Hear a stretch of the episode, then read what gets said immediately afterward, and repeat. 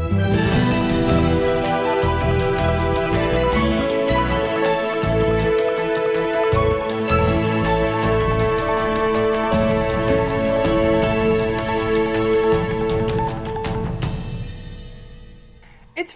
May 5th, Liberation Day, and this is the Dutch News Podcast, your weekly chance to catch up with what's been going on here in the Netherlands.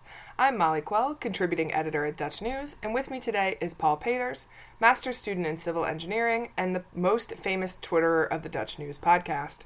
Our third regular panel member, Gordon Darroch, isn't here today. He is currently in the UK on a mission to stop Brexit. And is he successful?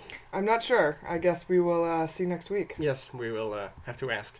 Um, so, Molly, welcome back. Thank you very much. You've been to the United States on a road trip. I was. I was there for uh, three weeks. It, So, was, it was very nice. Yes, for us it was very nice as well. I'm sure that you enjoyed uh, the three weeks without me. Yes, indeed. Um, we did have some some sad news that happened because Yes. our our fourth regular member of the podcast, my dog Murphy, who's usually sitting in the bedroom with us, had to be put to sleep this week. So I am very sad. There's Yes. a lot of sadness going on. Yeah, we're all very sad. Yeah. Murphy was uh, our cornerstone. Yes, he was a he was our he was our, our uh, the really the rock that held this Yes, podcast together. yes. I'm not sure if we're gonna be able to continue without him. Yes, we will have to find out next week as well. Yes. I know that uh, you're no Gordon, Paul, our regular fashion correspondent, but could you please explain what all the controversy is about this Eurovision dress stuff that I've been seeing on Twitter? Uh, the Dutch uh, contestants for the Eurovision Song Contest uh, revealed their dresses uh, this week. Mm-hmm. You had a chance to. I did. I did see the dresses, What, yes. you, what did you think? Um, they look like dresses. I guess they were okay. They They, were shiny. they were very shiny, a little avant-garde with some odd cutouts in places. Yes, and um, as always, uh, the Dutch have a, have a very strong opinion about that. yes, So, I can uh, only imagine. So it was the topic of the day uh, earlier this week. Yes. Yeah. Well, good luck to uh, how do you pronounce their name? O. Oh, Gene. O. Jean. yeah, yes. you know what it stands for? No, I don't Uh, remember. the O stands for the blood type of their mother, okay. and Gene stands for their genes, I guess. And, Okay. the, and there's a three in there because they are three sisters. Okay. Well, I hope they do well despite their strange name situation. this week we will tell you about lines at Schiphol, lines in Rotterdam, and update you with the latest coalition talks news. In our discussion, we will ask whether or not it's appropriate to honor refugees on Remembrance Day. Our top story this week after an extended break, coalition talks restarted on Wednesday. The four party talks between the VVD, GroenLinks, the D66, and the Christian Democrats were on a break for Easter and resumed a day later than planned, so GroenLinks leader Jesse Klaver could attend the funeral of his mother. Our condolences to her family and friends. So, Paul, as our listeners know, I've been away for three weeks on holiday, so what's been going on with the coalition talks? Because Um, I have no idea what's been going on in the news here. Not much. Okay. They're still talking. They're still They- talking. yes, it's still very difficult and it's very hard, and they're not sure if they uh, will uh, will find an agreement.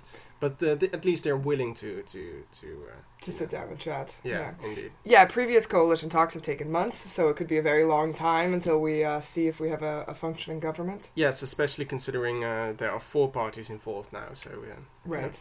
it's very difficult. But luckily for us, um, uh, uh, Prime Minister Rutte is notorious for his radio silence in, in these sort of situations. When there are negotiations, he won't be talking to the press whatsoever.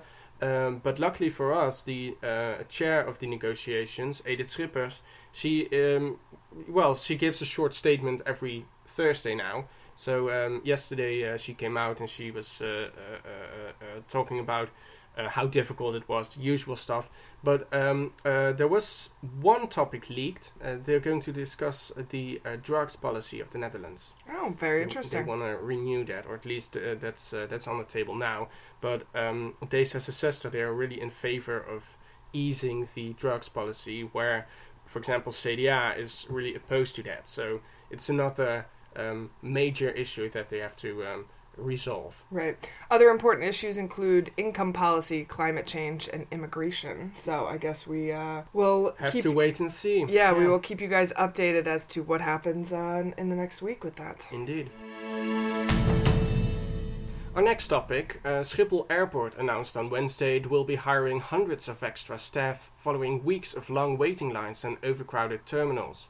According to a spokesperson, the airport is currently operating at maximum capacity. Some passengers were standing in line for security for so long that they missed their flight. KLM announced that they lost millions of euros over the weekend. So, Molly, um, you just arrived at Schiphol. Uh, how long did you have to wait in line? Uh, I actually didn't have to wait that long. The passport control line was slightly longer than usual, but I still think we were back in in 15 or 20 minutes after the plane was landing. Okay, so you had no bad experience at Schiphol? No, and we didn't have any bad experiences flying out either. So I did not uh, get caught up in this, which I which which, which Ma- is nice. Maybe you got the VIP treatment. Well, I always get VIP treatment, but I understand that the lines are the result of uh, growth in passengers at the airport, right? Uh, yes, indeed. Uh, according to Schiphol Airport, uh, they handled 64 million passengers last year, which is an increase of almost 20 million people compared to 2010. So that's a very uh, large increase. And uh, that number is still expected to grow because, for example, in the first uh, three months of 2017, um, the airport handled 9% more passengers than the same period last year. That's a that's a very big increase. So, what else is the airport doing besides hiring extra? I hope security staff.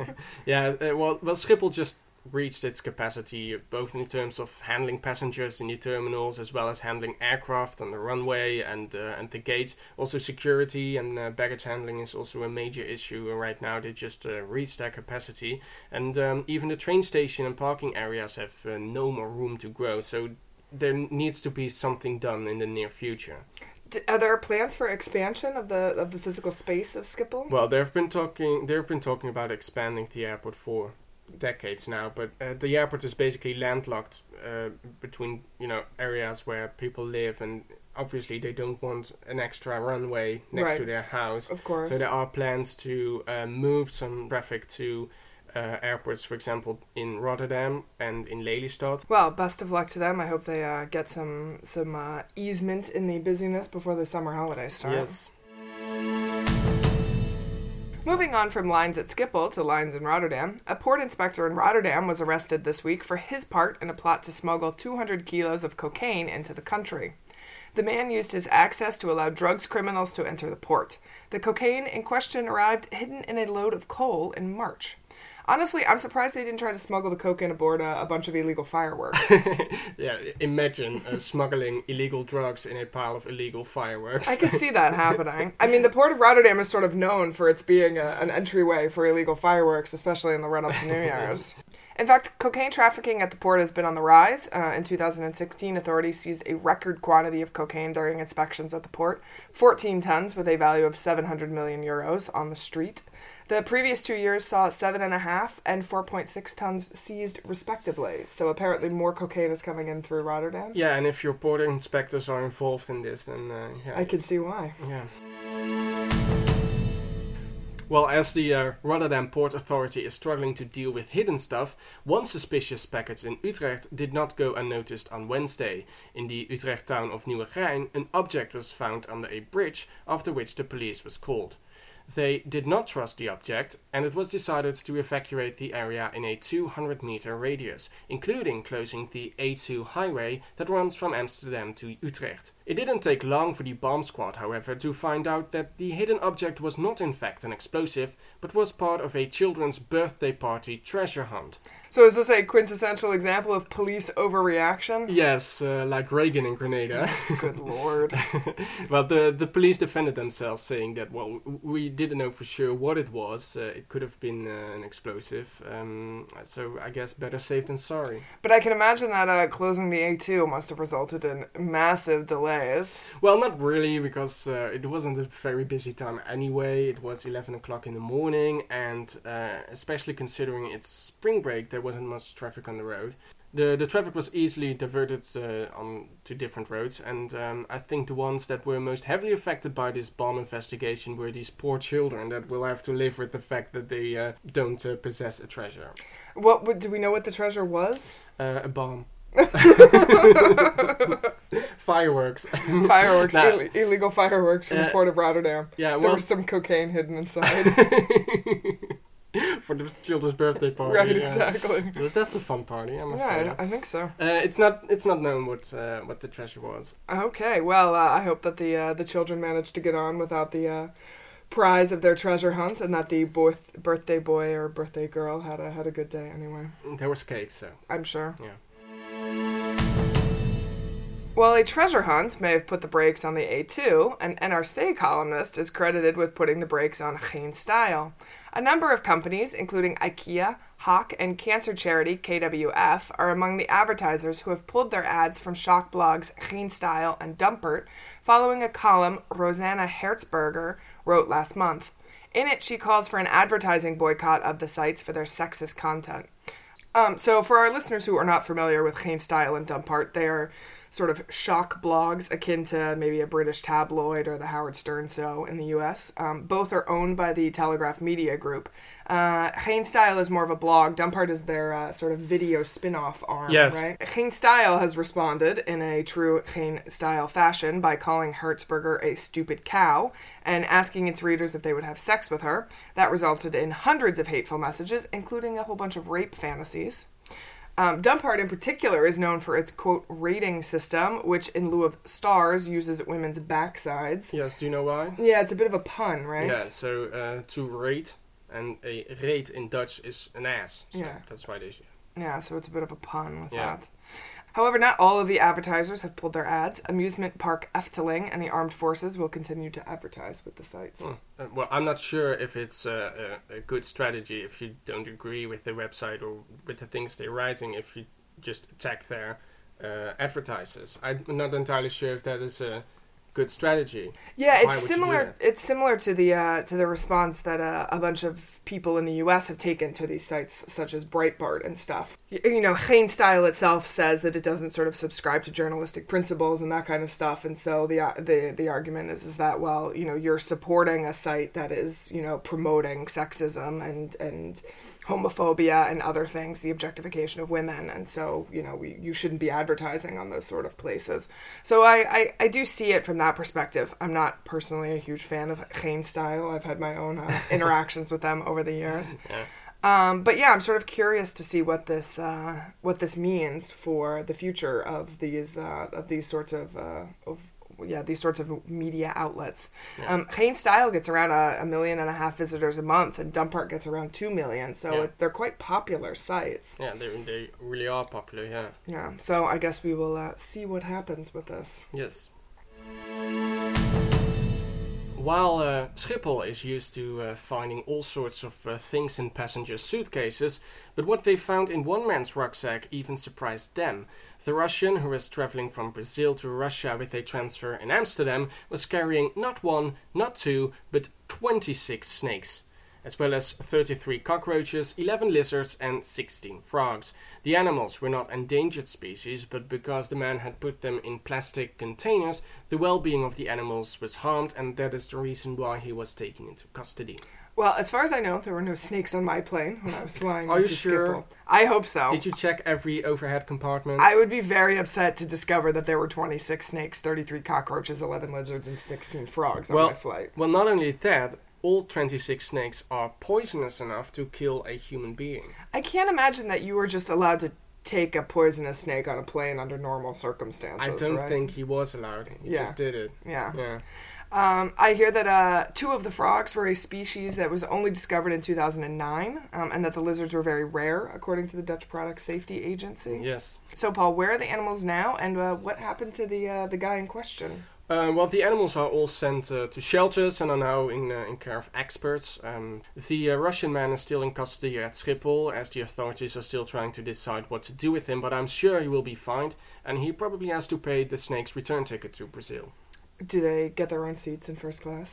yes, I really hope I am not on the flight of uh, the snakes being sent back to Brazil. they will have the seatbelts on, so Yeah. they can't go anywhere. They can't go anywhere. That doesn't make me feel any better.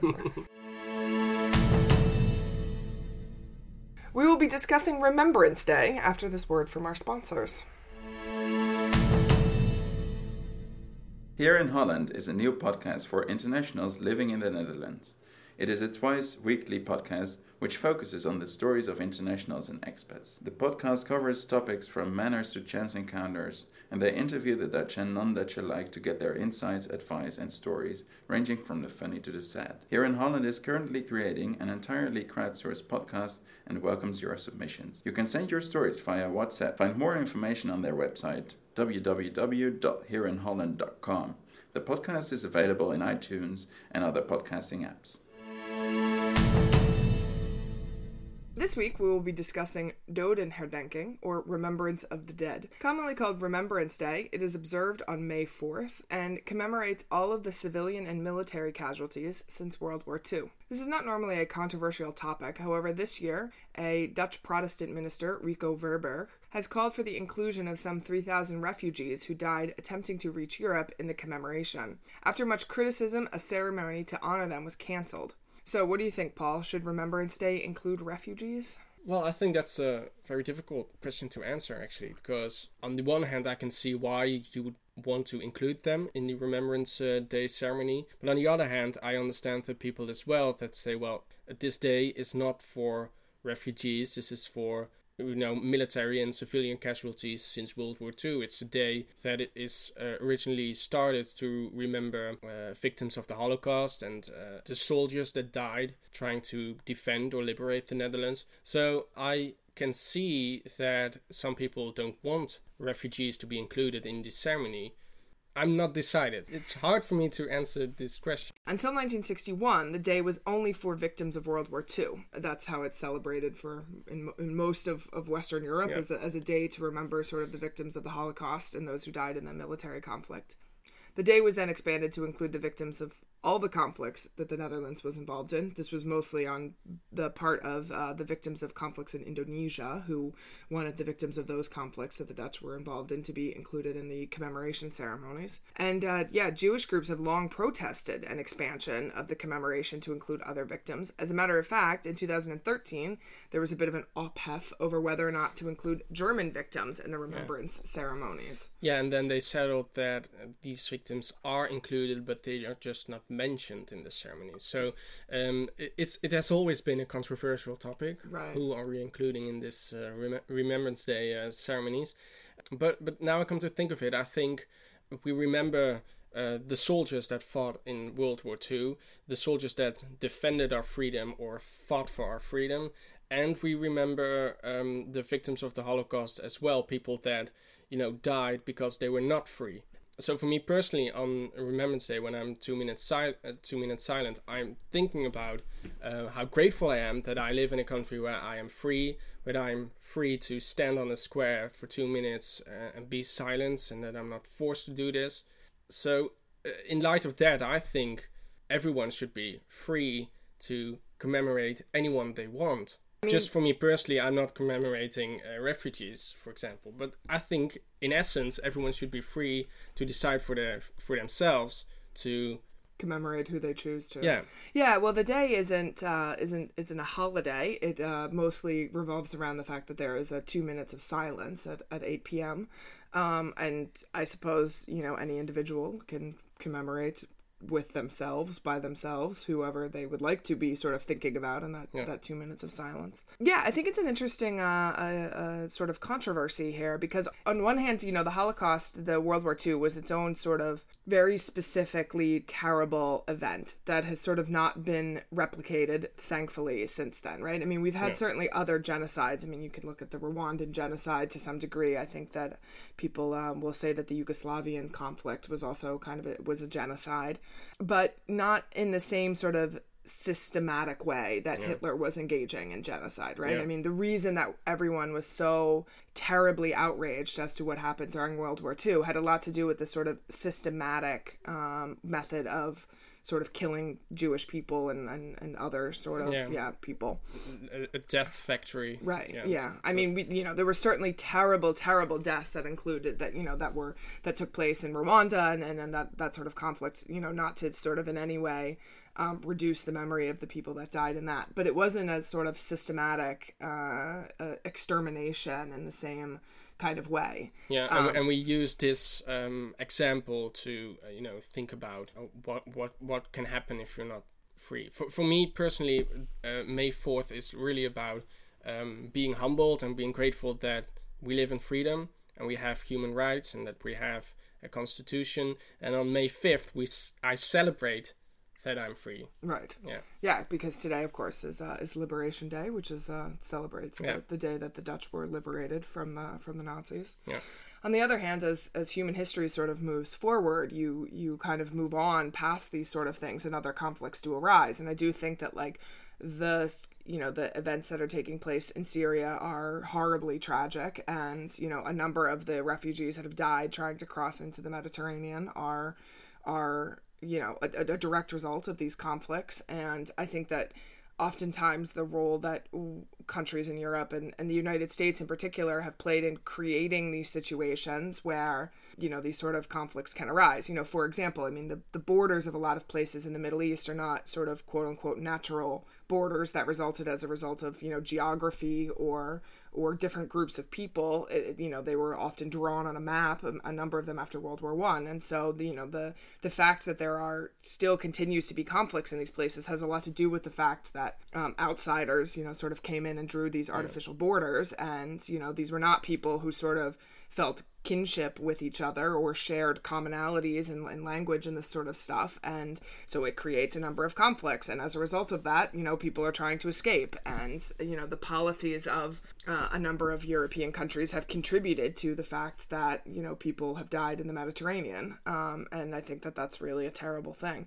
Um, I think I sort of come down on the side of you that if you want to commemorate sort of anyone who has kind of died in a in a conflict. Um, I think that you know that's sort of the part the the the important part of Remembrance Day is sort of remembering the, to honor the people who who were not as lucky as as yeah. you and I are to have yeah. been caught up in these sort of situations, regardless of what those sort of situations are. Yeah, but should you um you know come up with a different group of victims every year?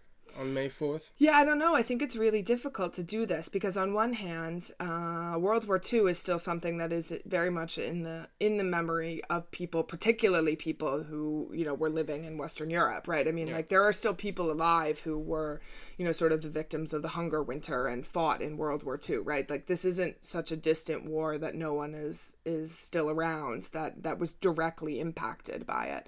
But, you know, in 50 or 100 years, that's no longer going to be the case. And so I do wonder if there will still be a value then of of commemorating specifically those victims or if we will move on to commemorate the victims of other conflicts. Yeah, I don't know the answer in, to that. In, or move on to commemorate the more general ID rather than this specific uh, right. Yeah, exactly. Victims, yeah. I mean, I think you know the the initial inception of this holiday was a very you know a very good one. You know, World War II was massively devastating, both in terms of military losses, but also like civilian losses. And so I understand the instinct to want to sort of remember them in this particular way. Um, but yeah, I do wonder how these sort of things grow and change. I mean, yeah. we were discussing this yesterday, and I was saying, well, you know, there's no longer kind of commemorations for the victims of, I don't know, the Black Plague or Genghis Khan, right? Like yeah. these were terrible events that happened, but they're so far away that we don't sort of they don't kind of impact our kind of day-to-day lives whereas i think world war ii still very much impacts you know policy and this this sort of thing. Yeah.